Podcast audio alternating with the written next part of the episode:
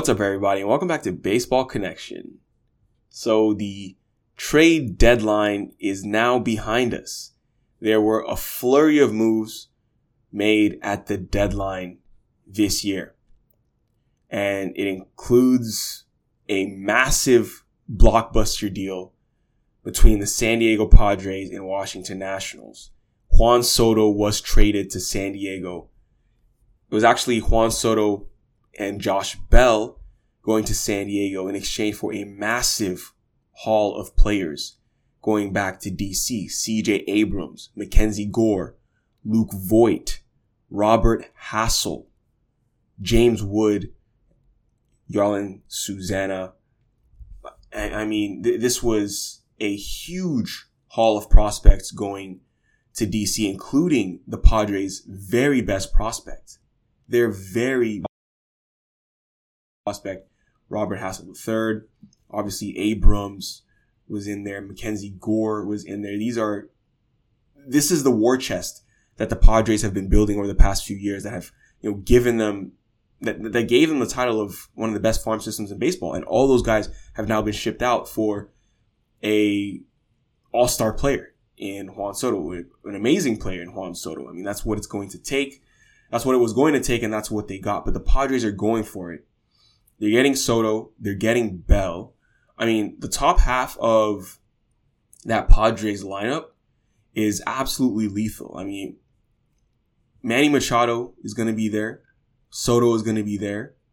Obviously, Josh Bell's going to be there. And if he gets healthy, Fernando Tatis Jr. I mean, that is going to be the, the best top half of a lineup that, that, that there is in the big leagues. There is no, there is no better top four hitters in the big leagues in a lineup. Absolutely not. But Juan Soto is obviously the prize here. You know, generally in sports, they say the team that gets the best player wins the trade. That's, that's generally the, the way we look at it. But it's not a clear deal. It's not a clear situation in this deal. It, it's really not. Juan Soto is obviously the best player here, but it, it doesn't mean that, that, um, the Padres necessarily got the best end of this bargain because the fact that the Padres absolutely unloaded their best prospects, and these are not just any prospects, these are guys who have, including guys like Mackenzie Gore who have actually produced at the big league level already.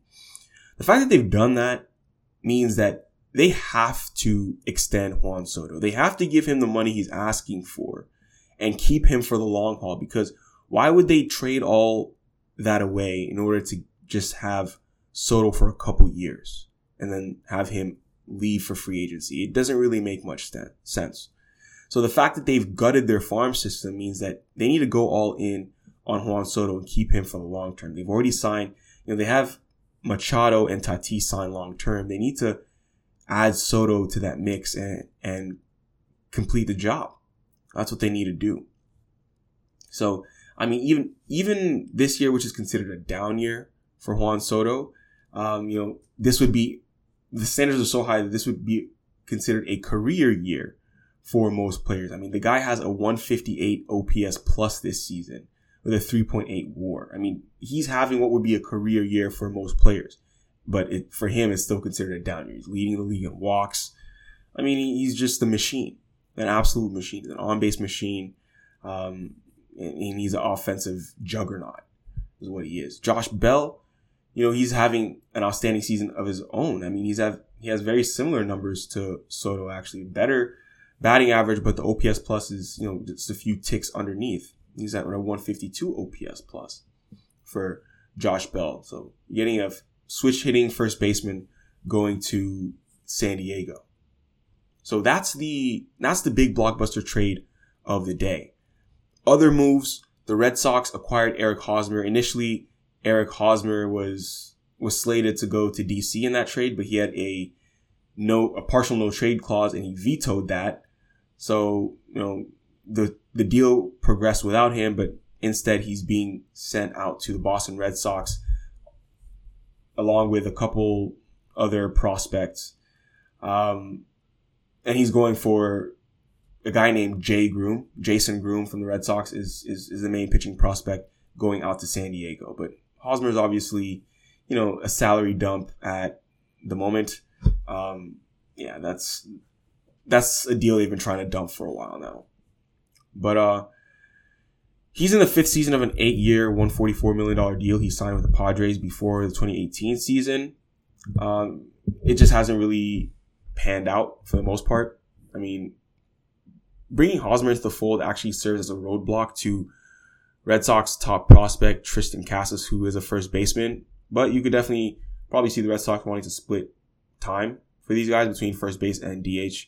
You you never know. Obviously, there are some rumblings about Rafael Devers' future if he might move across the diamond from third to first. But as of now, Hosmer is going to be the primary first baseman for the Boston Red Sox because he is under contract for the next three years after this one. More moves, more moves made at the deadline. Kind of just going to go rapid fire here. The Blue Jays acquired Whit Merrifield from the Royals with right-hander Max Castillo and minor league infielder Samad Taylor going to Kansas City. You know, this ends a run of more than a decade in Kansas City for Merrifield. And, uh, you know, he was a very, very good Royal. And he's going to go down as, you know, one of the, one of the most memorable players of the past decade in that organization. He was the Iron Man. He played almost every single game, but he's just age. He's 33 years old now. And, and this season we were seeing him kind of fall off the cliff due to age, but it happens to everyone. It absolutely happens to everyone. So the Braves acquired Raisel Iglesias in exchange for pitching prospect Tucker Davidson and righty Jesse Chavez. The Phillies acquired Noah Syndergaard. No, he was on just a one year deal with the Angels. So it's exchange for outfielders Mickey Moniak and Jadiel Sanchez. So Mickey Moniak is the former number one overall pick. He was number one pick in 2016. He is from the San Diego area. He goes back to SoCal he hasn't quite lived up to his prospect hype thus far. He's played 162 career games over the past three seasons, and he's hit just 129 in the big leagues. So, not much there. But you're seeing the Phillies go out and get Syndergaard, and they're hoping that maybe he can he can be good in the NL East again. I mean, he was obviously an excellent pitcher for the Mets from 2015 to 2019. This season has been pretty solid too. He's actually got a 3.83 ERA on the year, coming off of Tommy John. The Padres have acquired Brandon Drury. The Phillies have acquired Brandon Marsh. Joey Gallo is an LA Dodger. The trade has officially been announced. He was exchanged for a pitching prospect named Clayton Beeter. I, mean, I think that was a foregone conclusion that he was going to be gone from New York. Everyone was talking about him as a Yankee in the past tense. Even even his manager was saying like, "Oh, it's Aaron Boone was like, "Oh, it's been a rough year for Joey." Eh, no, nobody expected him to stay, so the Yankees got rid of him. Plenty more trades. I mean, but I've pretty much hit on the big ones, especially that massive blockbuster from today. Oh, there is one more I will mention. The Yankees and Cardinals had a trade. They traded Jordan Montgomery for Harrison Bader. So Harrison Bader will be going to New York. So Harrison Bader, obviously a phenomenal defender.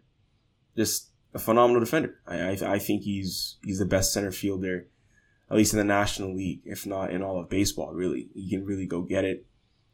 This has to be insurance for Aaron Hicks. This dude is always injured, so you know Bader is is 28. You know we know it, what he can do. His bat has been a bit light this year. He's got a 93 weighted runs created plus, but like I said, one of the one of the speedy and really good center fielders in the game, and we'll see what he can do. Uh, he's under control through 2023. Uh, so he could be in New York for a little while. He is actually a native of Bronxville, New York, just 11 miles away from Yan- Yankee Stadium. So he's returning home in that regard. Jordan Montgomery, left-handed pitcher, heads out to St. Louis. He's a big addition to the Cardinals rotation. you know, he's he's someone who's held things down with the Yankees pretty nicely and, you know, since 2021, he has a 377 ERA. You know, so the fact that uh, he's been able to keep his ERA below four and he's only earning $6 million this year, that's a pretty darn good deal. And the Cardinals will definitely make something good out of this guy. So that is our trade deadline bonanza. as so many, so many players have been on the move. So many players. Oh, here's one more I'll throw at you. The Braves and Astros had a trade. They trade. It was Will Smith for Jake, Jake Odorizzi. So Will Smith is going to Houston. Jake Odorizzi is going to Atlanta. So there we go, ladies and gentlemen. There we go. So if you enjoyed this, please share it with someone who'd be interested, and we'll see you next time on Baseball Connection.